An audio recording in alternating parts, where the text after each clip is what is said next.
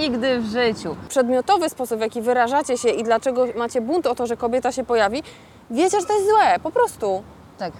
Sorry, Tak. batory. Hashtag Belfi, przecież to Tak. jest teraz jeden z popularniejszych hashtagów. A to Czemu my go nigdy nie Co? Belfi to jest od Belfi? brzucha. Nie, od Naprawdę? dupy. Czytałam wczoraj.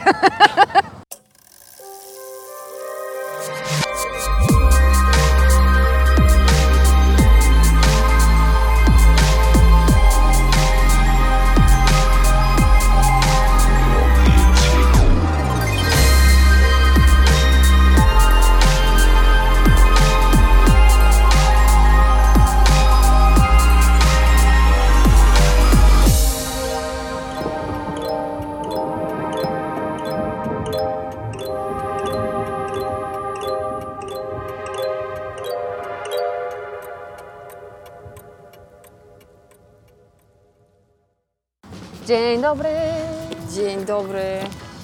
Który miesiąc? A, kwietnia. W kwietniu, tak, to nie jest prima aprilis, jesteśmy już w rozpędzonym w kwietniu. Co widać na załączonych drzewach, tylko że nie, dobra, po prostu przyszliśmy do parku, w którym jeszcze nie rozkwitły drze- drzewa. Tak, drzewa, ale fajnie, bo w sumie jest tak, że trochę się podział zrobił, że niektóre rozkwitły już do kwiatuszka, a niektóre dopiero pączki mają, więc będą wypuszczały. Tak jest. Very nice. Kwiecień, plecień, poprzeplata. Trochę gazet, trochę tabletu. To staropolskie przysłowie, tak? Świetnie. Pamiętajcie również, że możecie nas słuchać na Spotify'u, zanim zaczniemy czytać te gazety. Maria Sadowska. Trzeba pokazywać życiorysy wyjątkowych kobiet. Wiele ich osiągnięć przypisano mężczyznom, z którymi pracowały. Dinozaur, który stoi w warszawskim Muzeum Ewolucji, został wykopany właśnie przez nią. Zofia Kieleń-Jaworowska musiała wciąż udowadniać swoją wartość jako naukowczyni. Rozmawia z Marią Sadowską, reżyserką. To historia na film? Jak najbardziej. Wyobrażam sobie... Czekaj, tą Marią Sadowską, co też śpiewa? Bo ona wiem, że też reżyseruje. To chyba tak. A, no okej. Jak najbardziej. To historia na film? Jak najbardziej. Wyobrażam sobie bohaterkę jako niedużą kobietę, która odkrywa wielkie szkielety gdzieś na pustyni Gobi. Chociaż, gdy przyglądam się jej zdjęciom, to myślę, że wcale nie musiała być taka drobna. Choć, cho, chociażby z tym na National Geographic widać, że sylwetkę miała mocną, wysportowaną. Swoją drogą tytuł artykułu Kobieta, która polowała na dinozaury. Świetnie nadawałby się też na tytuł filmu. Zofia Kielen-Jaworowska szukała szkieletów dinozaurów na pustyni Gobi. Badała także pierwsze ssaki żyjące obok wielkich gadów. Steven Spiel- Spielberg pytał Kielen-Jaworowski, jak, jak wyglądał Velociraptor. Bardzo trudne słowo. No, myślę, że znajdą się bardziej eksperci, którzy wiedzą, co powiedziałam. Velociraptor? Chyba tak. On był bardzo prędki. Prędki od prętu. Nie od velocity, czyli od prędkości. Dinozaur, który Miał stoi w... Okej, dinozaur, który stoi w warszawskim Muzeum Ewolucji został wykopany właśnie przez nią. Miała odwagę przeciwstawić się komunistycznym władzom, które nie wierzyły w powodzonej organizowanej przez nią ekspedycji. Zawzięła się, zdobyła fundusze. Wyobrażam sobie, że otoczona prawie samymi mężczyznami musiała wciąż udowadniać swoją wartość jako naukowczyni. Myślę, że nie jednemu facetowi nadepnęła na odcisk. Za to i mąż był bardzo wspierający. To podobno wielka miłość. Więcej opowiadam o niej w portrecie audio, który nagrałam dla Storytel w ramach projektu Jej Historia. Subtelny product placement. To ważne, by pokazywać wyjątkowe kobiety. Wiele kobiet zostało zapomnianych. Ich osiągnięcia przypisano mężczyznom, mężom czy profesorom, z którymi pracowały. Trzeba wydobywać na światło dzienne ich życiorysy, by później młode dziewczyny nie dały sobie wmówić, że nie nadają się do czegoś, bo to męska rzecz, żeby miały więcej wiary w siebie.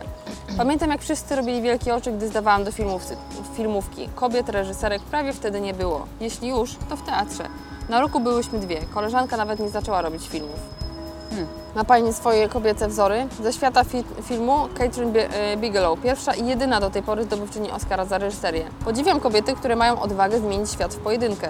Pierwowzorem mojej bohaterki z Dnia Kobiet była Bożena Łopacka, która pozwała Biedronkę za ciężkie warunki pracy. Imponuje mi Michalina Wisłocka, bo poświęciła swoje prywatne życie, by uświadomić ludziom, że seks jest radością. Dziś bohaterką jest dla mnie Anna Albot. Kiedy zobaczyła zdjęcia z ewakuowanego szpitala w Aleppo wczy- e, wcześniaki wyjmowane z inkubatorów, postanowiła działać. Zorganizowała marsz dla Aleppo z Berlina do Syrii. Omal nie przypłaciła tego rozpadem swojego małżeństwa. Teraz ma szansę na pokojowego Nobla. Będzie film? Chciałabym, zbieram materiały. Moja przyjaciółka powtarza, że reali- realizuje poczet po- kobiet polskich. Hmm, nowoczesny, tak.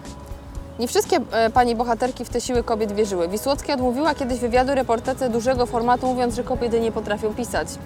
Wisłocka funkcjonowała w zupełnie innym świecie, w którym mężczyźni stawiani byli na piedestale. W jej sztuce kochania są różne bzdury, które e, dużo wpychania ludzi w genderowe role. Ona walczyła o kobiecą seksualność, ale trudno ją nazwać świadomą feministką. Pod wieloma względami była bardzo staroświecka. Nie można mieć do niej pretensji, że nie rozumiała, czym jest siostrzeństwo. Przecież my dopiero tego się uczymy. Za nami tysiąc lat niesolidarności kobiet. Jeszcze ja się wychowywałam na bajkach o królewnach, w których kobiety się nienawidzą. Matka chce zabić córkę, bo jest Tak. od niej ładniejsza. No przecież to jest straszne. I nawet sobie nie uświadamiamy, jak bardzo mocno mamy to wbite w głowy. Ja miałam szczęście pochodzić z fajnej, wyzwolonej rodziny, ale społeczeństwo narzucało inny schemat. Wisłocka żyła w innej epoki. Wisłocka żyła w innej epoce. Moja córka żyje w jeszcze innej. Dla niej fe- feminizm jest naturalny. O ile? Tak. Na czym, e, czym przejawia się feminizm sześciolatki? Dobre pytanie. Nie potrafię zrozumieć, dlaczego w jakiejś bajce jest sześciu bu- superbohaterów i tylko jedna superbohaterka. A kiedy bawimy się w statek i zawoła, zawołam do niej ahoj kapitanie, poprawia mnie, że jest kapitanką. O. W języku odbija się nasza świadomość. Skoro nie, śm- skoro nie śmieszy nas kucharka, dlaczego ma nas śmieszyć kapitanka albo reżyserka? Córka pyta mnie też, dlaczego pan, jest pan Bóg, a nie pani Bóg. Co i pani mówi? Że ma szansę to zmienić. Ale ładne. Bardzo ładne. Strasznie mi się spodobało e, tutaj też, e, po pierwsze, jakby też bardzo rzetelne odczarowanie postaci Wisłockiej, przy której jest bardzo dużo takiego, szczególnie po filmie, który jeszcze był dwa lata temu, e, bardzo dużo takiego miłego wajbu, no że jednak jest dosyć mocno osadzona w czasach, w których były pisane i Jest, tam jest, jest. rzeczywiście są takie momenty, które czytasz i myślisz sobie, o, no dzisiaj by to nie przeszło. Tak, ale przymykasz na to oko, wiedząc w jakich czasach ona to, to, pi- Jeśli masz to tego pisała, świadomość. jeżeli masz tego świadomość, dokładnie. Tak, tak. Em, Fajne zahaczenie w ogóle o przede wszystkim o takie zawody bardziej ze strefy mm, artystycznej, tak to określę. Bo ja na przykład mam Forbesa Woman, No. gdzie mam typowe kariery y, wysokich szczebli, czyli korporacje, wielkie przedsiębiorstwa, zarządy i tak dalej, więc też, też zaraz pewną kontrę do tego zrobimy, ale tutaj fajne zahaczenie o to, że reżyserka, pisarka, aktywistka i tak dalej, i tak że kobiety coraz bardziej się odważają w ogóle iść w tych kierunkach, o ile e, i świadomie wykorzystywać swoją wiedzę na temat feminizmu i to, że są feministkami, bo, Tak. mm, bo to prawda, że, za, że znaczy to dalej funkcjonuje, że jeszcze ten feminizm ma, ma krzywe postrzeganie, o czym bardzo fajnie na przykład tutaj e, w, bajce swojej te ciężarówki. W centrum miasta. W centrum miasta. Ech. E, W bajce swojej bardzo fajnie o tym powiedziała Paulina Lis, Lisie Piekło. Mhm. Ma doskonałą bajkę o feminizmie. Doskonałą. I te sześciolatki, mam nadzieję, obejrzą tę bajkę, żeby zrozumieć, czym nie jest feminizm. Tak. Bo ona to bardzo ładnie tam wytłumaczyła. Oczywiście może niekoniecznie dla sześciolatek to jest, ale mimo wszystko. Natomiast e, tak, zahaczenie o to, że kobiety coraz bardziej się odważają, żeby. Co, coraz bardziej się odważają być odważne, tak to określę. Tak, tak, tak, tak, że jakby też wychodzą i też to, co mi się tutaj strasznie spodobało, to to, że e, za nami tysiąc lat niesolidarności kobiet. Jeszcze ja się wychowałam na bajkach o królewnach, których kobiety się nienawidzą, matka chce zabić córkę, bo ta jest od niej ładniejsza. Tak. I powiem Ci, że ja się często spotykam z, z feedbackiem, którym ktoś mówi, że to jest niesamowite, że my między sobą mamy taką silną kobiecą relację, że my w trójkę mamy silną kobiecą relację, że to jest przecież takie niespotykane, że kobiety potrafią się wspierać, bo przecież kobiety z natury się nienawidzą. Co nie jest prawdą, bo jakby to jest retoryka patriarchatu, że kobieta musiała odbić innej kobiecie mężczyznę, żeby być w wyższej pozycji. I stąd się to bierze tak naprawdę. To chodziło tak na, jakby, to, to jest bardzo prostolinijne wytłumaczenie. Tak. Natomiast y, jakby wszystko się opiera na to, że królewna się zakochała, chce mieć księcia i zła macocha, albo zła siostra, albo coś tam. Zawsze jest tak, że tak, ten konflikt, mimo że zaczyna się od faceta, finalnie zawsze wina na niego spada na kobiety. Tak, ale wiesz o co chodzi. To nie jest tak, że, że w bajkach jest przedstawiona zła sytuacja. Tak uważam, bo na przykład ta, ta sytuacja o Kopciuszku jest sytuacją, w której moim zdaniem nie. Mm, jakby okej, bajka uczy tutaj w pewien sposób przedstawia świat. Jeżeli chcesz to postrzegać z punktu widzenia, że kobieta, matka nienawidzi córki, bo ta jest od niej ładniejsza, dobra. Natomiast to nie jest, jakby, jeżeli na przykład mówimy o Kopciuszku, to nie o to chodzi w tej bajce, bo ta bajka mówi o zazdrości, za- ta bajka mówi o zawiści, ta bajka mówi o braku pewności siebie, o zupełnie innych emocjach, Tak. które za tym stoją. Tak, I tak, to są tak. rzeczy, które są naturalne i faktycznie można je przypisywać i kobietom, i mężczyznom, tylko mówi się tutaj w kontekście kobiet, no bo łatwiej jest pokazać księżniczkę, bo księżniczki są ciekawsze do oglądania niż księciowie, tak mi się wydaje. Tak, tak. No i poza tym księ- I- książę jest zawsze bardzo męski i silny, a, a tylko O ile. księżniczki mają, wiesz, a tylko No. księżniczki mają emocjonalne rozterki. Tak, więc y, bajki pokazują różne rzeczy, tylko No. pytanie, co się z tych bajek potem wyciągnie i co się z dziećmi przedyskutuje. To jest raz, ale jednak mimo wszystko będę, będę jednak bro, bronić w pewien sposób tego, że bajki, zwłaszcza przez wiele lat utrwalały jeden schemat tego, jak powinna wyglądać księżniczka, A że nie, ją to zawsze ratuje facet Tak, tak, i że tak, ona zawsze ma problemy z inną tym- kobietą. z tym ja, z tym ja się no. zgadzam, jakby to jest zupełnie inny temat. Także to, to ja też byłam tutaj- wychowana na tych bajkach tak No ja też, oczywiście, że tak. I to- Chociaż i tak najbardziej moją ulubioną bajką jest Król Lew, żadna księżniczka. No mój też. Na nie warto zwrócić uwagę. We Wrocławiu mamy Monikę Lipińską. O. Polka projektuje kosmos. 26-letnia wrocławianka jest architektem, ale projektowanie domów na Ziemi jej nie wystarcza. W 2017 roku wygrała konkurs na projekt samowystarczalnej kolonii na Księżycu. Nice. Pomysł habitatu opartego na druku 3D, przedstawiony przez jej kobiecy zespół, zainteresował jury, w skład którego weszli architekci, designerzy, badacze kosmosu i przedstawiciele NASA. Jej kolejny projekt to budynek na Saharze, który nie zawali się na osuwającym się piasku, ale będzie się poruszał razem z wydmą. W ramach pracy dyplomowej za zajęła się projektowaniem ochrony radiacyjnej dla bazy na Księżycu na zlecenie niemieckiej agencji kosmicznej. Teraz bada, jak ludzkie uzmysły działają w kosmosie jak reagują na przedmioty, przestrzeń, design statków kosmicznych.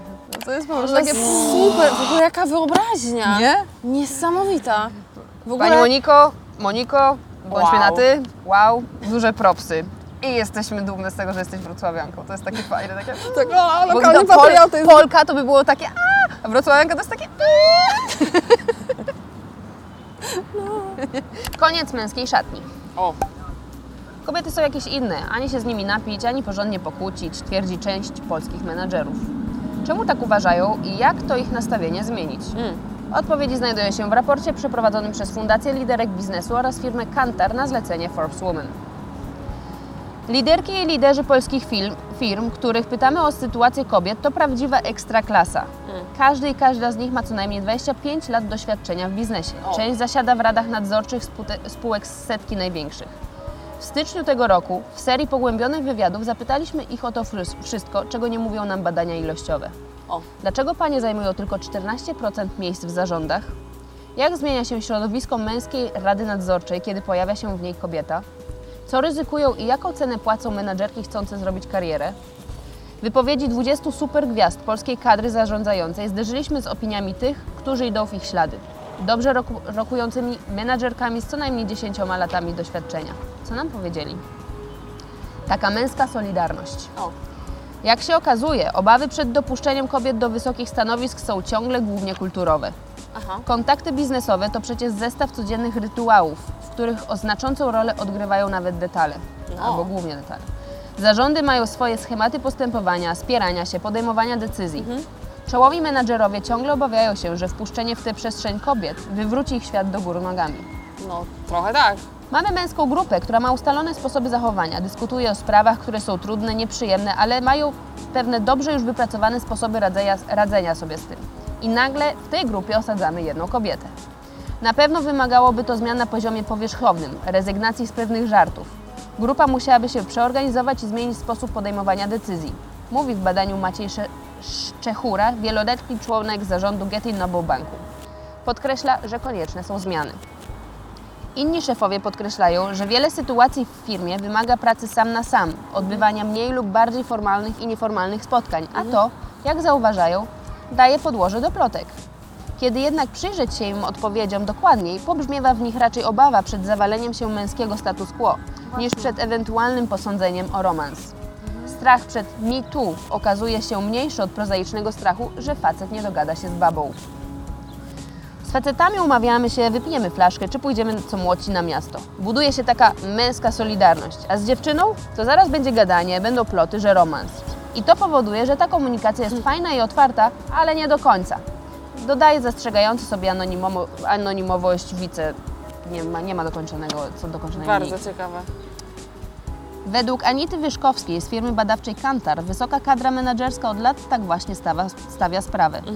Panowie wiedzą, że zmiany kadrowe pociągną za sobą zmianę języka czy sposobu spędzania czasu poza pracą, na przykład na spotkaniach integracyjnych. Wiedzą, że będzie to wymagać od nich wysiłku i niekoniecznie tego chcą, No. tłumaczy Wyszkowska. Jak z tym walczyć? Trzeba identyfikować, identyfikować stereotypy, piętnować je, a jednocześnie klarownie, na konkretnych przykładach pokazywać, jaką przewagę w biznesie daje wspieranie kobiet. Niektóre organizacje właśnie w wykorzystaniu talentu kobiet widzą element nie tylko wzrostu biznesu, ale także przewagi konkurencyjnej. Firmy te wprowadzają elastyczny czas pracy czy programy dla kobiet wracających z urlopu wychowawczego. O, Musimy zauważać krzywdzące stereotypy i przekonania, wprowadzać na ich miejsce nowe praktyki, które budują kulturę włączania do zespołów, a nie wykluczania konkretnych grup czy osób. No. Mówi Agnieszka Maciejewska, dyrektor HR w EI, prezes Fundacji Liderek Biznesu. Śliczna, grzeczna, na różowo. Problem nie jest jednak jednoznaczny i leży też po kobiecej stronie. Menadżerki same przyznają, że przez całe firmowe życie ciąży im brzemię wychowania, w którym chłopcy mogli być umorsani, rzucać kamieniami, strzelać z procy i walczyć w piaskownicy, a one miały być śliczne, grzeczne i siedzieć w różowej sukience. no.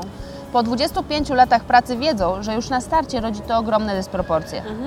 Kobiety mają poczucie, że muszą udowodnić, że warto im zaufać. Tak. Mężczyźni są bardziej przebojowi i przekonani, że należy im się awans. Dołączenie do biznesowej ekstraklasy w postaci otrzymania miejsca w zarządzie traktują jako coś oczywistego. Mówi się, że za każdym mężczyzną, który osiąga sukces, stoi kobieta.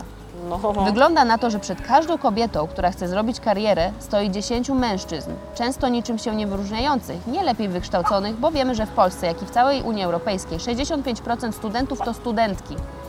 Ale mężczyźni mają mniej wątpliwości na swój temat, naturalne poczucie wartości, taką wiarę, że przecież mężczyzna jest panem świata, więc wszystko potrafi.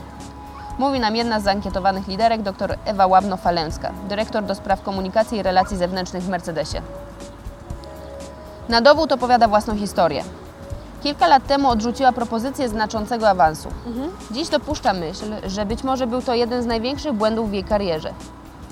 Byłam przekonana, że muszę do tego dorosnąć. Mój kolega, który naprawdę nie był lepszy, nie miał wątpliwości. Żyjemy w kraju, w którym 58% gospodarstw domowych jedyną decyzją, którą kobieta jest w stanie podjąć samodzielnie, jest co będzie na obiad. Który to obiad oczywiście ona gotuje. I to trzeba zmienić. Jezu. Straszne to jest. No, Ta statystyka jest No. porażająca, no. Menadżerowie wiedzą o tych kobiecych rozterkach i często dokonują na ich podstawie wyborów kadrowych, niekoniecznie korzystnych dla kobiet. Z jednej strony znane są sytuacje kobiet, które są świetne, ale szef ich nie awansuje. Wie, że kapitalnie pracują i kiedy to zrobi, będzie musiał szukać następcy na ich miejsce. A tych nie znajdzie. Z drugiej strony, kiedy w firmie pojawi się zadanie obarczone wysokim ryzykiem porażki, na front często śle się właśnie kobietę. Menadżerki mają w tej sytuacji naprawdę dramatyczny wybór. Albo pozostanie na stanowisku, na które mają już zbyt wysokie kompetencje, albo spadek z tak zwanego szklanego klifu i zawodo- zawodowe skręcenie sobie karku. Jest też jeszcze jedna inna brutalna prawda, która wyłania się z naszych rozmów. Kobiety w Polsce, szczególnie te pozbawione wsparcia rodziny czy part- partnera, ciągle płacą więcej za sukces. Wiedzą, że kiedyś mogą zostać postawione przed trudnym wyborem: praca albo rodzina. No, zawsze. Co zrobić, e, żeby wspierać kobiety i ułatwiać im wspinaczkę po szczeblach korporacyjnej kariery? Po pierwsze, należy zachęcać młode menadżerki do networkingu i autopromocji. Mm. Kiedy mężczyźni spotykają się w ramach networkingu, to nie patrzą na zegarek, nie myślą, że trzeba iść do domu posprzątać, że dzieci czekają. Wiedzą, że podtrzymywanie relacji i networking jest częścią ich pracy, a kobietom się wydaje, że to strata czasu. To nasz ogromny błąd, zauważa Łabno-Faleńska. No to nie, nie nazwałabym tego stratą czasu, tylko jakby poczuciem tego, że musisz być gdzieś indziej. No Tak ale jeżeli, wydaje. to tak, ale jeżeli, ja nie wiem, bo ja nigdy nie miałam tego rodzaju sytuacji, ale wydaje mi się, że jeżeli dla nich poczucie networkingu, które jest elementem pracy, w których robisz kontakt, po prostu, chociaż nie, bo my networking też często No właśnie, wykonujemy. to- to raczej ja tego nie postrzegam jako poczucie stratu, straty czasu, ale Tak. jeżeli ona jako dyrektorka wie, że jej pracownicy, jakieś tam menedżerki uważają, że to jest strata czasu, Może To- tak, ale ja bardziej pomyślałam o tym, że, że postrzeganie tego jako strata czasu nie jest przyczyną, tylko efektem. No to już wiesz, no, zależy jaka jest też sytuacja, w której one się muszą postawić względem No, domu ale i tak jeżeli dalej, masz, ale... właśnie, no, jeżeli masz cały czas narzucone, że przecież musisz robić to, to, to i to i to i masz wybór, jakby musisz Ale poczekaj. wybrać, no. Dodaję, że podczas takich spotkań kobiety zbyt często zaczynają opowiadać o wakacjach czy dzieciach. a ja mówię, pogadajmy o biznesie. One być może myślą, że nie wypada mówić o pracy, bo będzie wrażenie, że coś próbują załatwić. Ale przecież w polityce czy biznesie właśnie ta relacyjność jest niezwykle ważna. I to, myślę, jest kluczowe dla tego poczucia straty czasu. Bo jeżeli gadają o dzieciach, o wakacjach i tak dalej, to to jest jak ploteczka faktycznie, która leci i jest dla nich stratą czasu, bo mogą w tym czasie być z dzieckiem, być, robić coś w domu i tak dalej. Bo jeżeli boją się rozmawiać o biznesie, bo jeszcze do tego biznesu nie są wystarczająco odważne, tak jak mężczyźni, to wtedy faktycznie jest tutaj No tak, ta nie mają takiego przełamania, że no przecież jesteśmy po godzinach pracy, co będziemy znowu mówić o pracy. Dokładnie tak. Bo, to- bo no. ja będę interesowna, bo będę starała sobie załatwić pozycję. Tak, tak, tak. To jest znowu odniesienie do kogoś, tak? To Tak. Nie, nie patrzę na swoje, swoje własne postrzeganie siebie, tylko w odniesieniu do jak mnie ocenią inni. Tak. No. Kobiety, ja myślę, że to są w ogóle punkty, które nie tyl- tylko tyczą biznesu, tylko w ogóle Tak, tyczą tak, tak, jakby tak. życia. Właśnie o to chodzi. Kobiety muszą też uwierzyć w znaczenie dobrze pojętej autopromocji. Mm. Niektóre panie czekają na to, że, zostają, że zostaną dostrzeżone. Uważają, że jeżeli świetnie realizują swoją pracę, to znaczy, że to będzie docenione, tłumaczy Agata Jach, dyrektor HR oraz członek zarządu WAXA. Po trzecie, zauważają nasi rozmówcy, od pierwszych kroków w firmie trzeba zapewnić im mentoring, wyraźne pokazywanie perspektywy awansu, wspierać w podejmowaniu wyzwań. Mm. Mówiąc krótko, dzielić się doświadczeniem. Parytet niepolitycznie. Zaraz kichnę. Ze względu na drastyczny charakter tej sceny postanowiliśmy zastąpić ją materiałem poświęconym languście. Wbrew obiegowej opinii, langusta żywi się wyłącznie owocami morza. Choć gdyby mogła, jadłaby dżem. A, trzy razy. O, tutaj jest trzy razy. Trzy razy K, trzy razy kichnę. Czy parytety, trzy parytety, czy parytety w biznesie mogłyby rozwiązać problem?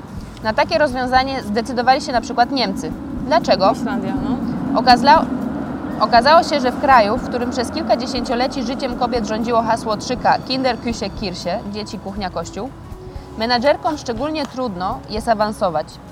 Od 2016 roku decyzją rządu Angeli Merkel co najmniej 30% miejsc w radach nadzorczych największych 100 niemieckich przedsiębiorstw notowanych na giełdzie mają zajmować kobiety. Jeżeli tych miejsc nie uda się obsadzić paniami, mają pozostawać puste. No. Ja wiem, że jest w ogóle bardzo dużo dyskusji na temat e, jakby parytetów i tego, że o dobra, bo to, to jest wymuszanie w ogóle bez względu na patrzenie na kompetencje i tak dalej, ale to też jest po prostu ten taki moment prze... tak, Forbes, e, przepracowywania sobie nowego modelu, w którym istotne jest też oswajanie się z nowym modelem. To jest tak złożony problem tak naprawdę, że y, jakby poruszając jednym, jednym trybikiem w postaci takiej, że przymuszasz w pewien sposób firmy do tego, żeby zatrudniały więcej kobiet, to jakby załatwiasz efekt tak naprawdę, który powinien z- zaczynać się od wychowania, od tego, że dziewczynki muszą patrzeć na to, jak są postrzegane przez innych, że muszą być właśnie grzeczne, że coś tam. To jest, to jest tak wielowątkowa, e, Tak, wielowątkowa to- rzecz, że e, rozumiem skąd się biorą te e, zirytowania, że dlaczego tak, dlaczego tak, dlaczego siak, dlatego że gdzieś w końcu trzeba zacząć te zmiany i zaczyna się tam, gdzie jest taka możliwość. I jeżeli no, zaczyna się w firmach, zaczyna się w spotkaniach pofirmowych, zaczyna się w, przedstawiając silne kobiety, robiąc Forbesa Women i tak dalej, i tak dalej, i tak dalej, to jest jakby wejście od, to jest trochę od końca, nie? No bo to jakby powinno nie- wy- nie- nie wynikać do- z, wychowa- z znaczy, wychowania, co, ale Od końca, ale nie od końca, No bo tak. zanim, zanim my wychowamy te dzieci, które mają wchodzić na ten szczebel pełnej świadomości tego, jak mogą mm, wykorzystywać swoją wiedzę, umiejętności w biznesie I i, poczucie wartości, dokładnie, No. E, do tego punktu, gdzie one faktycznie wejdą do tego biznesu, to minie kilkanaście co najmniej lat. dziesiąt. Jak nie dziesiąt, No. żeby mieć to doświadczenie po studiach, jeszcze je zebrać na Tak, tak, tak. jakichś najróżniejszych praktykach. Więc Mhm. te kobiety, które teraz to robią, robią to od drugiej strony, Mhm. mówiąc o tym głośno, ale one robią to od drugiej strony, da, szerząc, szerząc mm, tę perspektywę y, kontrastu między damskim i męskim światem, braku parytetów, braku równości itd., itd., a nowe pokolenie rośnie oby w nowej świadomości, ale żeby, ta nowo, żeby tę nową świadomość zyskiwać dla tego nowego pokolenia, muszą te z tego Tak. wyższego szczebla mówić. I to No tak, ktoś musi, ktoś musi uczyć, tak? No, jakby, je, No wiesz, dokładnie jeżeli, tak, bo jeżeli jakby przepracu- tania no. się znikąd nie weźmie. Nie zmienimy, nie zmienimy naszego postrzegania, jeżeli nie będzie, y, jeżeli nie będzie głośnych ruchów y, albo głośnych głosów o to, że coś jest jednak nie tak. I owszem, to jest jakby trudne do zaakceptowania, ale to jest po prostu zmiana. Zmiana zawsze jest niewygodna, bo jest zmianą. Tak, ale wiesz co, bo ja sobie też pomyślałam o tym, że e, jakby po pierwsze, że to, to, że ktoś musi zacząć, a po drugie to jest kwestia tego, że w momencie, kiedy jesteś dorosłą kobietą, która przepracowuje sobie swoje osadzenie, swoją pewność siebie i zaczyna pracować na swoje, to ty jesteś przykładem dla innych kobiet, które są Tak. ciebie młodsze i które wychowują dzieci i sobie myślą, kurczę, to tak się da, tak można, Tak, te kobiety też tak. nabierają odwagi, bo widzą, że inne kobiety też mogą i tak dalej, i tak dalej. To jest jakby, no gdzieś trzeba zacząć, tak? Czasami, czasami rozwiązanie zagadki nie polega na tym, że od razu dochodzisz do sedna, tylko musisz Tak. rozwiązać kilka supełków po drodze. Poza tym na przykład ta, ta, ta kwestia, która tutaj była poruszona, że mężczyźni podczas spotkań integracyjnych zachowują się w bardzo konkretny sposób i tylko w ten sposób się mogą się zachowywać z mężczyznami, też nie jest do końca prawdą, bo to jest ich po prostu status quo, który ciężko jest właśnie zmienić, bo boją się tej zmiany, a ja bo w rodzinie... mogę, mogę sobie tak poużywać i Nie, gdzie... bo poczekaj, ja mam No. w rodzinie osobę, kobietę, która jest na wysokim stanowisku menedżerskim, która z mężczyznami na równi żartuje, w tej męskiej szatni siedzi i oni nie mają z tym żadnego problemu i ona nie ma z tym żadnego problemu i to funkcjonuje. Da się? Da się, tylko po prostu trzeba chcieć spróbować. To jest po pierwsze, a po drugie to też jest, ja z drugiej strony spojrzałam na to, że y, jeżeli ktoś mówi o tym, że no, bo teraz będziemy musieli mówić innym językiem, to znaczy, że oni tak naprawdę doskonale wiedzą, że ten język, którym się posługują, nie jest okej. To też inna, to też racja. Po prostu. I z- to jest takie, o, bo my się teraz musimy krygować. Kurde, musicie się krygować, bo w końcu, bo cały czas wiecie o tym, że sposób, w jaki wyrażacie się, przedmiotowy sposób, w jaki wyrażacie się i dlaczego macie bunt o to, że kobieta się pojawi, wiecie, że to jest złe, po prostu. Tak. Sorry, Tak. batory. Unikanie gniewu, złości i zazdrości jest niekorzystne dla rozwoju człowieka. Mówi się czasem, że de- depresja to tłumiona agresja. O, Zablokowane emocje potrafią się odzywać w postaci różnych objawów psychosomatycznych. W terapii często się okazuje, że pod bólami głowy czy innymi problemami kryją się tłumione emocje. Tak. Rozmowa z profesorem Bogdanem de Barbaro. Agnieszka Jucewicz rozmawia. Agnieszka Jucewicz. Ludzie wiedzą, co czują? Jedni tak, inni niewiele lub nic, a większość z nas jest gdzieś pomiędzy tymi biegunami. Aleksytymicy nie mają dostępu do swoich uczuć. Pytanie o to, co czują, nie potrafiliby odpowiedzieć. W mniejszym stopniu ten problem mają te osoby, które swoje uczucia jakoś rozpoznają, ale już słabo radzą sobie z odczytywaniem uczuć innych, czyli mają kłopot z tak zwaną empatią. Są i tacy, którzy pasjami zajmują się tym, co czują. Jak to się przejawia? Na przykład tak, że bez przerwy eksplorują i relacjonują swoje doznania. Mówiąc mało elegancko, to często ludzie zakochani w sobie, w dodatku z wzajemnością. Można powiedzieć, że realizują jedno z podstawowych ludzkich zadań. Poznają siebie. To chyba Arystoteles o tym mówił. Ale zajmowanie się wyłącznie tym, co się przeżywa, może być mało twórcze. Poza tym, że człowiek y, czuje, to jeszcze komunikuje się z innymi, działa, myśli. Można powiedzieć za profesorem Michałem Hellerem, że to jest okoliczność, która nas odróżnia od wszystkich innych istot na świecie. Więc szkoda byłoby pozostawiać się tylko w roli obserwatora własnych uczuć. Ale zgodzi się Pan, że to umiejętność, którą warto posiadać.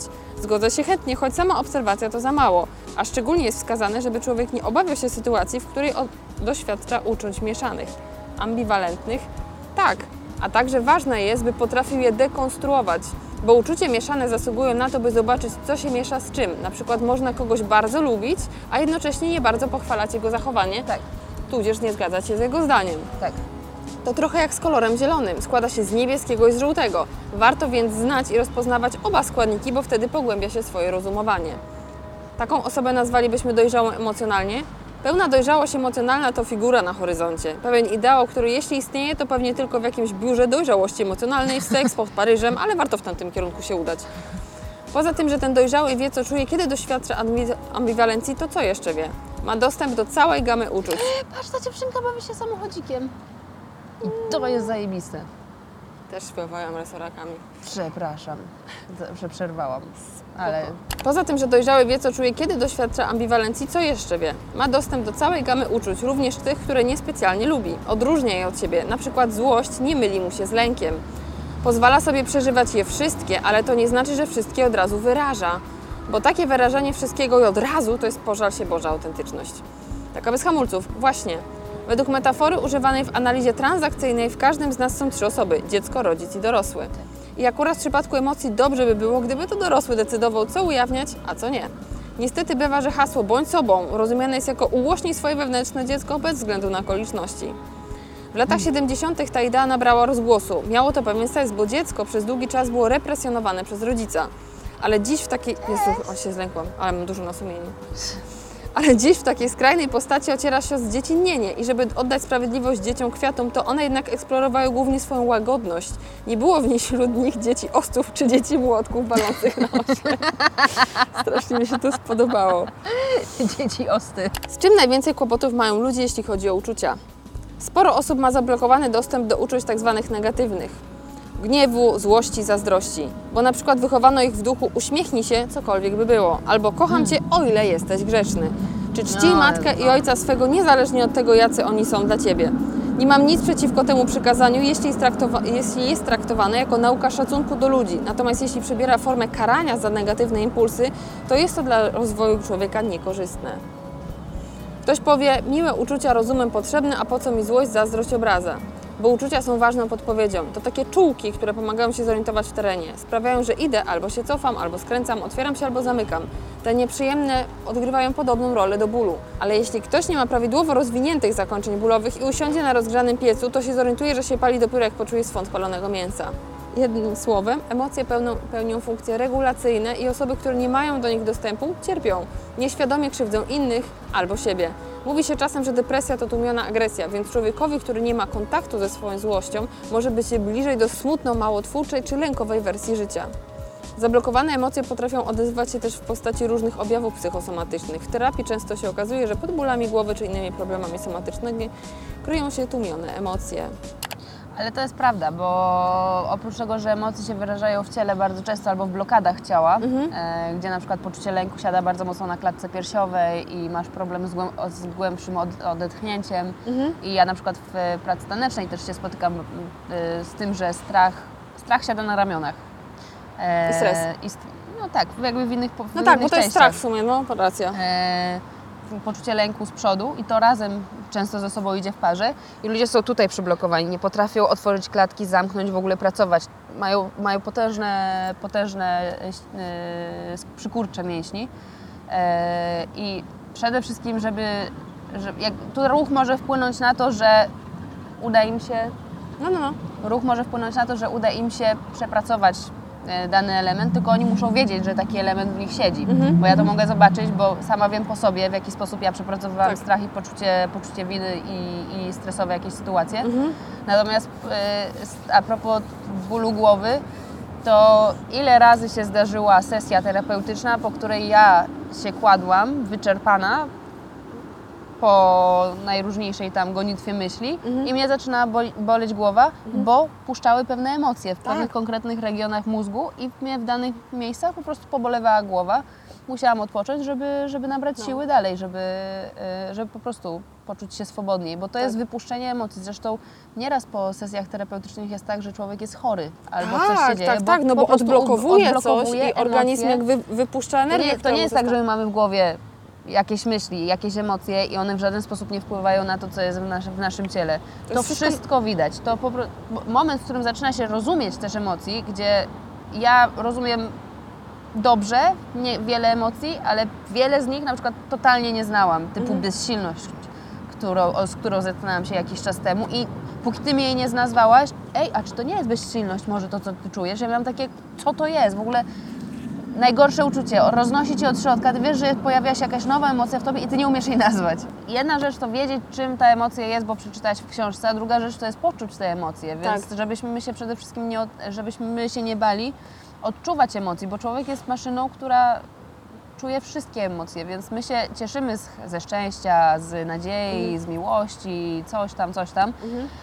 A wstydzimy się agresji, wstydzimy się bezsilności, wstydzimy się lęku, wstydzimy się poczucia winy niepotrzebnie, bo to też pot- musimy wiedzieć, Ale to też jest to wychowanie. Nie płacz, bo coś tam. Właśnie o to chodzi. To jest wychowanie. To jak dobrze uczyć dzieci rozeznawania się we własnych emocjach? O. Ważne, żeby bliscy nie współ, e, współtworzyli tak zwanego fałszywego ja. Nie narzucali, dziecko, co, e, nie narzucali dziecku, co mu wolno czuć, a czego nie. Nie definiowali jego uczuć za niego. Zdarza się, że dorośli projektują na dziecko to, co sami czują. Gorąco im, więc mówią zdejmij sweter. Albo boją się, więc pocieszają je, żeby się nie bało, a ono dopiero wtedy zaczyna się rozglądać, czy miałoby się czego bać. Idzie to zagrożenie. Warto też uczyć dzieci odróżniania reakcji od refleksji. Odruch to poziom zwierzęcy.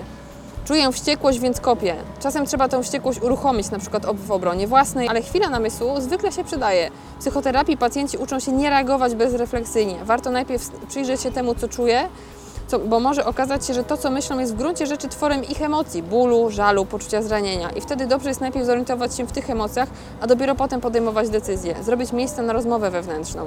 Wyższa szkoła jazdy to umiejętność wejścia w skórę drugiego e, człowieka i pomyślenia, co on może czuć. A co jeśli ktoś ciągle kwestionuje to, co czuje, że nie jest siebie, nie jest siebie pewny? Jeśli ktoś nie ma granicy e, ja i sam się unieważnia, bo kiedyś w przeszłości go unieważniono, to słowa drugiego będą go definiować bardziej niż jego własny autoportret. Łatwiej wtedy o nadużycie emocjonalne. Jeśli to długo trwa, to ten portretujący staje się coraz silniejszy, coraz bardziej władcy, władczy, wszystko wiedzący, zaś słabszy słabnie, ma coraz więcej wątpliwości, coraz mniej sprawczości. Zdarza się, że na terapię trafiają osoby, które są poniżane, unieważ, e, unieważane, poddawane presji emocjonalnej, ekonomicznej, fizycznej, seksualnej.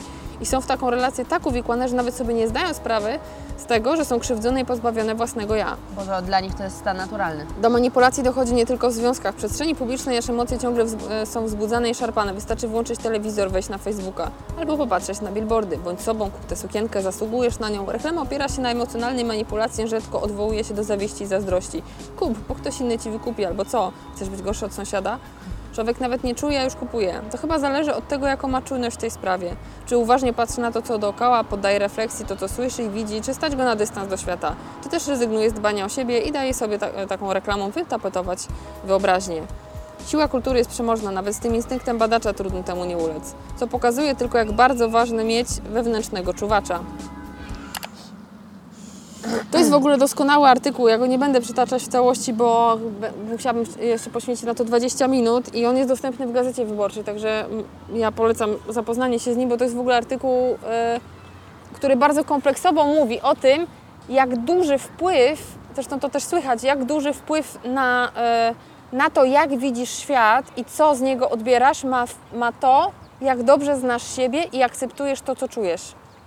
Bo to jest jakby bezpośrednie przełożenie. Jeżeli ja akceptuję swoje wszystkie emocje i rozumiem je, i rozumiem, kiedy reaguję, a kiedy moją, moją reakcją jest brak reakcji, albo kiedy podejmuję się jakieś działania, to ja wtedy mam świadomość tego, że to, co robię w swoim życiu, to jest w dużej mierze moja decyzja i wybór, jak się zachowuję. A w momencie, kiedy ty nie masz kontaktu ze swoimi emocjami, bo przecież o, tylko szczęśliwe rzeczy, tylko dobre rzeczy, albo tylko złe rzeczy, tylko złe emocje, tylko napędzamy się na tym, bo zazwyczaj to są bardzo duże skrajności, bo się o tym w środku nie mówi, to i w dalszym ciągu nie masz kontaktu z całą rozetką swoich emocji i łatwo poddać się manipulacji na tych emocjach, których chcesz unikać. Że właśnie widzisz, często, wydaje mi no, jak najbardziej tutaj się z tym wszystkim zgadzam, ale wydaje mi się, że często jest tak, że cała ta, ta pula środkowych emocji, tych Mhm. mniej barwnych, tak to określę, które są tak samo barwne jak te skrajne emocje, tylko Oczywiście, na, że tak. na zupełnie innym wymiarze. Mhm. To są emocje, od których nie tylko ludzie uciek, y, które, który, któ- którym ludzie się nie, nie tylko nie poddają, ale przede wszystkim oni o nich w ogóle uciekają, oni ich nie znają, dlatego oni się im nie poddają, bo nie wiedzą, nie wiedzą nawet, że, że, że tak można. I dla nich mechanizmem naturalnym jest ucieczka od danej emocji w śmiech albo w agresję, Tak. e, czyli heheszki, sarkazm, e, żeby coś obśmiać, żeby zamiast to poczuć, Tak, typu smutek tak. na przykład. Nie, nie, nie, nie, absolutnie nie jestem smutna, nie, nie, nie, nie, nigdy w, nigdy w życiu. Ja jestem Je- szczęśliwy, ja Ta doceniam osoba życie. jest smutna wewnątrz, tylko nawet o tym nie wie. Bo No. ucieka od tej emocji, bo boi się przed sobą przyznać, że ma prawo do tego, że może być smutna z jakiejś Tak, tam sytuacji. Mimo tego, że wszystko pokazuje w świecie, że, że, że jakby jesteś szczęśliwy i tak dalej, ale czasem może ci być smutno. Nawet jeżeli Oczywiście. jesteś szczęśliwy, Więc- jesteś w tym miejscu swojego życia, o które ci chodzi, możesz być też zły i tak dalej. I Ale to jest to- okej, ale to jest wychowanie. To jest wychowanie. Nie bądź smutny! Nie bądź smutny, dam ci ciastko. No jeżeli już, ale nawet często nie ma tego dam ci ciastko, tylko przychodzi ojciec, przychodzi matka, karci dziecko i mówi nie bądź smutny! Nie możesz masz, być- się, masz się cieszyć, masz że... być grzeczny. Masz się Zobacz, cieszyć, a że... inni to- mają gorzej. Tak. No i to jest po prostu, to jest najgorsza rzecz, jaką można zrobić e, dziecku, a potem jeszcze sobie, bo jakby tobie to zostaje i ty nawet nie przepracowujesz tego i nawet nie wiesz, że sprzedał ci ktoś własny schemat, a ty dalej poruszasz się w ramię, która nie jest twoja. Wiesz co, tak, tylko teraz kolejnym punktem do, do tego, żeby to zrozumieć, jest znowu przytoczo- przytaczana przeze mnie już wielokrotnie dzisiaj odwaga, bo zobacz, że my trzy lata temu poruszając się na schematach, które znałyśmy w sposób, w, w- w sposób, w, żyłyśmy w sposób taki, który był dla nas naturalny Tak. i, e, Prawdziwy. i prawdziwy, zdrowy, Mhm. e, byliśmy kompletnie daleko od tego, co jest dzisiaj. Mhm. Bo to, co jest dzisiaj, to jest psychoterapia, która, która nastąpiła i godziny rozmów o własnych emocjach i próby zrozumienia własnych emocji na nauczenia się siebie. najróżniejszy sposób, Tak. przepracowania tego czasami przeciągając, przeginając pałę w drugą stronę wręcz, żeby zobaczyć, czym, czym grozi e, Przesa- przesada. przesada. Mhm. I to nie jest tak, że, y, że każdy, znaczy każdy ma do tego dostęp, tylko przede wszystkim, żeby chcieć to zrobić, trzeba chcieć wpakować się w bagno na samym początku, No tak. żeby móc nauczyć się rozumieć swoje własne emocje i czego zostaliśmy nauczeni w dzieciństwie, co mamy w dzieciństwie, zupełnie nie z, nie z powodu winy naszych rodziców, czy z Tak, powodu bo oni winy też na- zostali tego nauczeni tak naprawdę. Tutaj nie ma winnego, to jest kwestia tego, co my z tego wybierzemy i jak my to zaczniemy rozumieć i w jaki sposób my będziemy chcieli ze sobą pracować i w jaki sposób będziemy mieć odwagę i ile będziemy mieć odwagi na to, żeby stawić się po prostu, y, stawić czoła nieprzyjemnym informacjom na temat siebie samego, bo to jest jakby kluczowa, kluczowy punkt do wyjścia zrozumienia wszystkich emocji. Tak, tak, tak. I to też jakby to, co on tutaj powiedział o tym y, zrozumieniu, rozebraniu ambiwalentnych emocji, że możesz czuć dwie rzeczy, które są Dokładnie całkowicie tak. skrajne, Możesz a mimo kochać swojego rodzica, ale go nie lubić. O, na przykład możesz, tak samo jakby z dzieckiem. Dzie- jako, dzie- jako rodzic możesz też nie lubić swojego dziecka, Dokładnie mimo tak. że je bezwarunkowo kochasz. Dokładnie tak. To jest, I to jest normalne. Może, zresztą tak samo jest z partnerem. Możesz go kochać bardzo mocno, a czasem go nie lubić za jakieś zachowanie. Tak. Możesz bardzo lubić się jakiegoś znajomego, ale nie zgadzać się z nim z jakimś zdaniem, ale wciąż go szanować. Jakby Otóż to. to I- się wszystko da zrobić, tylko trzeba jakby dać sobie prawo do tego, że te emocje się ze sobą łączą, rozumieć je, umieć sobie je nazwać i akceptować, że ja je wszystkie mam. I jakby jeżeli, do, jeżeli to nie doprowadza do tragedii w postaci takiej, że ty chwytasz butel, rozbitą butelkę, bo ktoś myśli inaczej niż ty, no to wtedy już jest raczej duży problem z, z tobą. jakby, że jeżeli chcesz zachować się agresywnie dlatego, że ktoś ma inny pogląd niż ty. Tak. List otwarty Arety Szpury do influencerów. Promujecie ciuchy, których nie potrzebujemy. Areta Szpura, aktywistka i aut- autorka książki o życiu w zgodzie z ideą Zero, Wa- Zero Waste, zaapelowała do influencerów, celebrytów i modelek, by dla dobra środowiska przestali promować modę na częste kupowanie ubrań o niskiej jakości. Drogie koleżanki, koledzy, influencerki, modelki. Super, że jeździcie na biegun północny albo do Azji, gdzie możecie zrobić zdjęcia na Instagrama, a potem zbierać za nie tysiące lajków i komentarzy. Czasami rzeczywiście miło mi popatrzeć na miejsca, do których nie będzie mi dane pojechać. Dlaczego nigdy tam nie trafię? Bo zaraz się roztopią albo zatopią. Promujecie kolejny ciuch, raz droższy, raz tańszy. Przy innej okazji pokazujecie się na zdjęciu stru- strującym napojem gazowanym w plastikowej butelce. To kolejne zbędne rzeczy, których nie potrzebujemy w swoim życiu. A już na pewno nie potrzebuje ich nasza planeta. Rozumiem, że to Wasza praca. Ale mam do Was prośbę. Wykorzystajcie swoje milionowe zasięgi i zróbcie coś dobrego dla nas wszystkich. Pomyślcie dwa razy, czy na pewno potrzebujecie tych nowych produktów, czegoś, co po jednym praniu i tak będzie wyglądało jak szmata. Każdy z nas lubi się ładnie ubrać. Naszej planety naprawdę nie stać na produkcję kolejnych rzeczy, zwłaszcza tych produkowanych w niekoniecznie etycznych warunkach. Dzisiejsze ciuchy szyje się z najgorszego rodzaju materiałów, które są toksyczne zarówno dla nas, jak i dla ludzi, którzy je produkują. Nie wspominając o rzekach, które za sprawą trujących barwników zamieniają się w trujące potoki, niszcząc wszystko dookoła i zabijając tysiące stworzeń dookoła. Setki tysięcy followersów z całego świata codziennie Was obserwują i codziennie biorą z Was przykład. To wyróżnienie, ale i olbrzymia odpowiedzialność. Zostało nam półtora stopnia Celsjusza, żeby ocalić nas, nasz wspólny dom. Nie możemy dłużej czekać. Musimy zacząć działać. Tutaj, teraz, zanim będzie za późno. Sama produkowałam tysiące zbędnych ubrań, ale zrozumiałam ten błąd. Wy też możecie. Powiedzcie nie kolejnej kampanii promującej nieetyczne sieciówki. Zamiast tego zachęćcie swoich obserwatorów do zrobienia wymianki ciuchowej ze znajomymi. Skorzystajcie z tego, że macie dostęp do przedstawicieli największych firm na świecie. Naciskajcie ich, żeby firmy zachowywały się odpowiedzialnie i zaczęły ratować planetę. Nie możemy czekać do 2000 do 2030 roku. Zanim podpiszecie jakikolwiek nowy kontrakt, dobrze sprawdźcie daną markę. Czy na pewno nic nie przeskorbała? Pytajcie, kwestionujcie, wymagajcie. Promujcie odpowiedzialne zachowanie, a zwłaszcza zakupy. Razem możemy zrobić naprawdę dużo. Areta. Bardzo mi się podoba ten list, bardzo mi się podoba głośne mówienie o, o, o tych sprawach, Odpowiedzialności. odpowiedzialności, tak. Tutaj mam drugą rzecz, która do tego nawiązuje. W magazynie Wege, który jest pierwszy raz w przeglądzie prasy. Droga, tania odzież. Mądre kupowanie to nie tylko unikanie produktów od zwierzęcych i plastiku. Ubrania, co prawda, kupujemy rzadziej niż jedzenie, ale warto się przyjrzeć, co stoi za ich produkcją i jaka jest prawdziwa cena naszej nowej bluzki czy spodni. To jest uzupełnienie listu, listu Arety, który jest bardzo emocjonalny, uderza bardzo Tak, mocno tak, tak, właśnie tak. w tony emocjonalne i tak dalej, a tutaj będą, e, będzie parę faktów. W dobie mody na weganizm, minimalizm i less waste, kolejnym ważnym i jednak, a jednak nieporuszanym ta, y, aż tak często tematem jest etyka w modzie. Z mięsa można zrezygnować z dnia na dzień, a o wiele trudniej, jak się wydaje, przestać kupować ubrania czy buty. Przecież nie będziemy chodzić boso. Czy są oczywiście tacy, którzy podejmują wyzwanie niekupowania przez jakiś czas, na przykład rok. Prędzej czy później jednak odzież, którą posiadamy się zużyje i trzeba będzie wybrać się do sklepu. A to, co najczęściej mamy pod ręką, niestety nie ma nic wspólnego z etyczną modą. Fakty na temat przemysłu odzieżowego są wstrząsające. Ubrania produkuje na świecie 75 milionów ludzi. 80% z nich to kobiety w wieku 18, 18 do 35 lat. Większość z nich pracuje w warunkach niespełniających jakichkolwiek norm bezpieczeństwa pracy, bez przerw, za, szokująco niskie stawki, a do tego często spotyka się z przemocą w miejscu zatrudnienia. Oczywiście do przemocy dochodzi również wtedy, gdy domagają się godziwych pieniędzy za wykonywaną pracę. 24 kwietnia 2013 roku w Bangladeszu, w pobliżu Daki, zawalił się budynek Rana Plaza.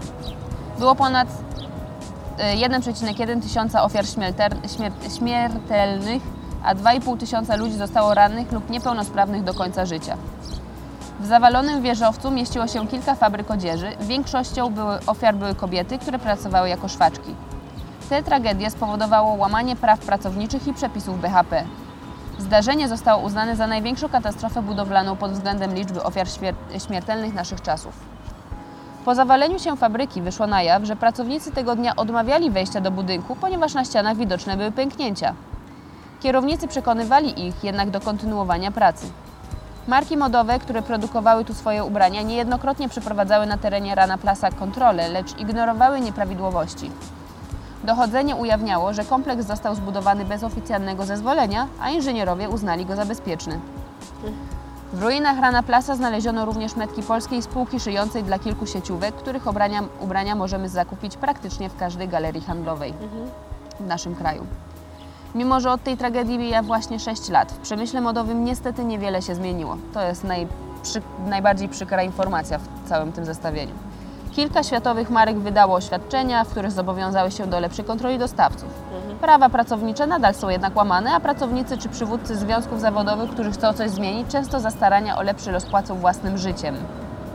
Takie historie poruszają, chociaż naszą częstą reakcją obronną jest myśl. Przecież nie mam na to wpływu. O, moje ulubione. Ja nie mogę nic zrobić, aby zmienić taką sytuację. W czymś muszę chodzić, potrzebuję nowych ubrań. Prawda jest bardzo prosta. Robiąc zakupy, decydujesz o warunkach pracy i życia milionów ludzi na całym świecie. Można to porównywać do sytuacji, kiedy wrzucasz swój głos do urny wyborczej. Za każdym razem, gdy wybierasz, w jakim sklepie kupisz nowy t-shirt, dżinsy czy skarpetki, oddajesz głos, ale swoimi pieniędzmi. Popierasz wyzysk lub wspierasz etyczny handel. Pierwszym krokiem do pozytywnej zmiany jest oduczenie się kompulsywnego kupowania. Wiele z nas dopada szał promocji. Marki odzieżowe walcz, walczą o coraz niższe ceny. Konsumenci są zachwyceni. Przecież to jest tylko 20 zł. Więc co za problem wrzucić do koszyka kolejne ubrania, które założy się raz albo dwa. Za każdą niską ceną stoją ludzie pracujący za coraz mniejsze pieniądze. Nam się wydaje, że jesteśmy bogaci, bo mimo, że większość Polaków nie stać na, na mieszkanie czy nowy samochód za gotówkę od ręki, to zakup nowej sukienki czy butów nie jest żadnym problemem. Żyjemy w iluzji, że na wszystko nas stać. Ty- Tymczasem tysiące kilometrów od nas wykorzystywani są ludzie, zanieczyszczone może zostać kolejna rzeka. Cały proces tworzenia odzieży wymaga także masy chemikaliów, od pestycydów przy produkcji bawełny po wybielacze, farby, garbniki czy kleje stosowane na dalszych etapach produkcji. Tony niepotrzebnych ubrań to również śmieci, o czym niestety zdarza nam się zapomnieć. My jako konsumenci musimy zrozumieć, że e, to, to też jest wspomniane w tym artykule, że ja nie będę kupowa- kupować polskiego, bo to jest polskie, to jest gorsze, to jest drogie. Musimy wszystkim jest drogie. Nie, nie jest drogie. W sensie wiem, tylko w sensie, że główną motywacją, że bo to jest drogie, ja pójdę sobie tam i kupię taniej. Świadomość konsumenta powinna być w minimalnym stopniu rozwijana, tak jak to, to robi obecnie duża część influencerów w internecie, że przede wszystkim mówi, co jest po tej stronie, po tej stronie, po tej stronie, po tej stronie. Ty masz wybór i Twój wybór właśnie spowoduje efekt, realny Tak. efekt, bo my nigdy, bo my będąc konsumentem nie czujemy tego, że nasz jeden wybór jest, jest ma, będzie miał swój efekt dalej. I to jakby, jakby to, to, jest właśnie to ulubione, że nie, bo ja nie mam na nic wpływu. Mamy wpływ. Tak samo ten jeden głos to było w Rzeszowie, w Radomiu, czy gdzie to było, że ten jeden głos w urnie przegłosował Tak, w tak, wyborach tak, tak, jednego tak. Gdzieś na. Podlasiu, no. Gdzieś Ale to było, gdzie ten jeden głos No. faktycznie przegłosował zwycięstwo tego jednego człowieka. I to samo się dzieje dla, dla planety. Dzisiaj nie kupię tej wody, ale dzisiaj też nie kupię tej sukienki, tej spódnicy, która jest w przecenie za, za tyle i tyle. I trzeba się za to zabrać, bo te półtora stopnia Celsjusza, które zostało nam do pełnej, pełnej katastrofy, która niestety sobie tak powolutku kroczy, kroczy, kroczy, No. o tym się coraz głośniej mówi i bardzo popieram ten list. On jest napisany w mo- mocnym tonie, tonie emocjonalnym, co Tak. wiele osób może odrzucić na zasadzie o, bo to robisz tragedię, teraz drama się tworzy, ale żeby, żeby za tym żeby za tym ja bym chciała, żeby wiele osób przestało postrzegać to jako dramę, tylko zaczęła postrzegać to jako realny problem, któremu po prostu trzeba się przyjrzeć, żeby zrozumieć jego podstawy, żeby móc zdecydować, co z tym robimy, a nie, że mnie to nie dotyczy.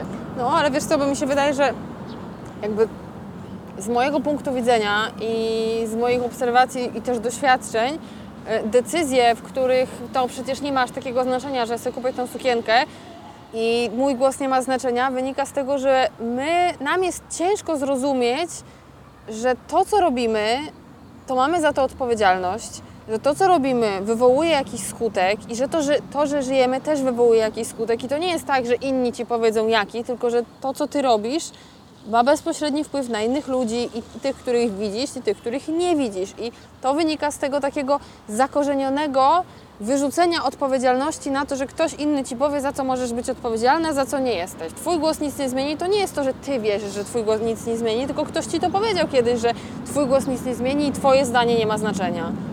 I to się to jakby, to jest wszystko powracanie do podstaw tego e, jakby poczucia własnego sprawstwa i poczucia odpowiedzialności za to, co robisz. Jeżeli masz poczucie, że to, co robisz ma jakiś efekt, to wiesz doskonale, że Twój głos ma znaczenie. Tak jak Twój głos na wyborach, które będą za półtora miesiąca do Europarlamentu, też będzie miał znaczenie. Wszystko ma znaczenie, co robisz tak naprawdę. Nawet jeżeli Tobie się wydaje, że nie ma, to ma.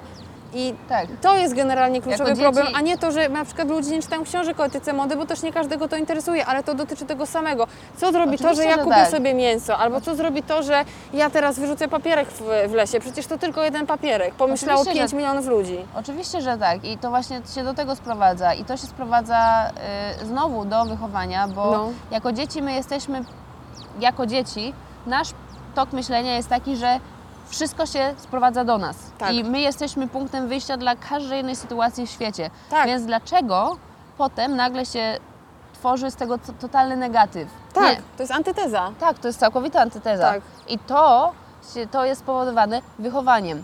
Niekoniecznie przez rodziców, często to jest w szkole, Mhm. bo e, no, różne są sytuacje w klasach. To są szkoły, to są rówieśnicy Ale to są i też tak dalej. nauczyciele tak No naprawdę. tak, I to, to- ale to są mimo wszystko Tak. dorośli, którzy wprowadzają tak. u dziecka zupełnie inny punkt myślenia. Tak. Zamiast brać odpowiedzialność za swoje czyny, dziecko często jest odsunięte i, i dorosły bierze odpowiedzialność za niego. Dzieci rypy głosu nie mają, tak się powtarzało za Tak. czasów, kiedy ja byłam wychowywana. Tak, tak, tak, dokładnie. Branża mody jest. Branża mody jest tak szerokim tematem. No ja wiem, ja wiem, tak mi się po prostu skojarzyło. To nie to, że teraz zróbmy 40 minut rozkmin, a jak to wygląda w branży modowej, bo to wymagałoby dużo większego researchu. Mi się po prostu tak skojarzyło w tym momencie z, z tym, że mam wrażenie, to jest tylko i wyłącznie moje wrażenie, że my jako ludzie być może więcej wybaczamy modzie niż, e, niż innym miejscom. Tak samo jak wybaczamy filmowi. Że było dla nas, że No wiesz, to się, Wbrew pozorom, akcja MeToo, która zaczęła się w, w Hollywood, nie była akcją, że jak to, tylko bo tak, no w końcu ktoś to powiedział. no tak. Generalnie w ogóle sztuce więcej się wybacza, mam wrażenie, bo no. w biznesie masz pewne sztywne ramy, które obowiązują e, i które trzeba zachować. Natomiast w sztuce przecież on jest artystą. No to Prawda? No to Aha, oddzielmy wiesz, artystę od człowieka, no, nie? No, jakby jest- on lata trochę nad ziemią, to można mu to wybaczyć, że No. tutaj jest takie niedopatrzenie. Oddzielmy sztukę od tego, jakim ktoś jest człowiekiem. takie I to jest duży problem generalnie. o nie kurwa. No. To jest duży problem z, jakby z atrybucją. Tak, jakby ja mam do dzisiejszej pory naprawdę spory problem z, z, z ustawieniem się wobec tego, że to, co ktoś robi jako artysta mi się podoba, potem się okazuje, że ten człowiek jest po prostu strasznym chujem i mam po prostu problem. Jakby w jaki sposób się do tego odnieść? Czy mam jakby całkowicie skasować to, że jest wizjonerem, i, bo przecież jest chujowym człowiekiem, czy nie? No nie wiesz, umiem odpowiedzieć no sobie wiesz, na to teraz, pytanie. Teraz jest ten mo- mo- moment, y, w którym wiele osób przestało słuchać Michaela Jacksona po tym, jak wyszedł ten dokument o, o Który nie jest sytuacjach, niczym które, nowym, no. które, które mogły się wydarzyć za jego życia i wiele osób stwierdziło, że nie, to na pewno to w takim razie on to zrobił, jeżeli tych, tych, tych paru typków tak mówi, więc ja przestaję lubić jego muzykę. I kurczę, zobacz, to jest to ambiwalentne uczucie, o którym było w tym artykule. Tak, tak, to tak, jest to, że, że ja jego coś szanuję lubisz, jako artystę, Tak. ale niekoniecznie jakby bardzo w ogóle nie szanuję jako człowieka w tym Tak. momencie, jeżeli robił takie rzeczy. Tak. Okej, tylko y, jeżeli ty Okej, mówisz- czyli wszystko w porządku. Ja myślałam, że coś jest no nie tak, że nie umiem się ustosunkować do tego. To po prostu tylko ambiwalentne uczucia na żywo, proszę bardzo. Tak to właśnie wygląda. to, to tak funkcjonuje, to właśnie tak działa. Tak, właśnie To tak właśnie wygląda, tak działa. wygląda przeżywanie ambiwalentnych uczuć w stosunku do czegoś. Macie zadanie domowe, proszę rozebrać jakieś swoje uczucia ambiwalentne w stosunku do artykułów, które przytoczyłyśmy w Ambi co? ambiwalentnych. Aha. Jedna z gazet, której nie przytaczałyśmy, mówi Twoja pupa jest sexy bez względu na rozmiar i ja proponuję, żeby zachować nasze pupy w wersji sexy, wstań z tego drewnianego Tak, cosia, tak. który po prostu tak kuje i deformuje mi moje pośladki, Tak. które mają pozostać sexy Tak. i na które pracuję co tydzień na I które, siłowni. I które widać czasem na Instagramie, jak tańczysz, bo właśnie tam też możecie nas znaleźć To na jest najlepsza zapowiedź Instagrama. Twoja pupa jest sexy. Hashtag Belfi. Przecież to Tak. jest teraz jeden z popularniejszych hashtagów. A to Czemu nie my go nigdy nie Asi? Co? Belfi to jest od Belfi? brzucha. Nie, od Naprawdę? dupy. Czytałam wczoraj. Ja się nie znam, w każdym Ja razie też nie, bo nie użyłam go ani razu jakby jeszcze. co. Tak. A i pamiętajcie, że hashtag books jest nacenzurowanym na Instagramie. To jest Niestety najlepsze. tak. Wbijajcie na nasze Instagramy, na, na grupę Między Boskimi, na, na, nie na Instagramie, na Facebooku. Na Facebooku. na Spotify na nasz podcast, bo można go posłuchać e, przyjemnych okolicznościach przyrody w parku na przykład. Tak. Poczujecie się tak, jakbyście siedzieli z nami, bo my właśnie siedzimy Albo w można parku. go też słuchać w trakcie sprzątania. Też można. Wink, wink. Yeah.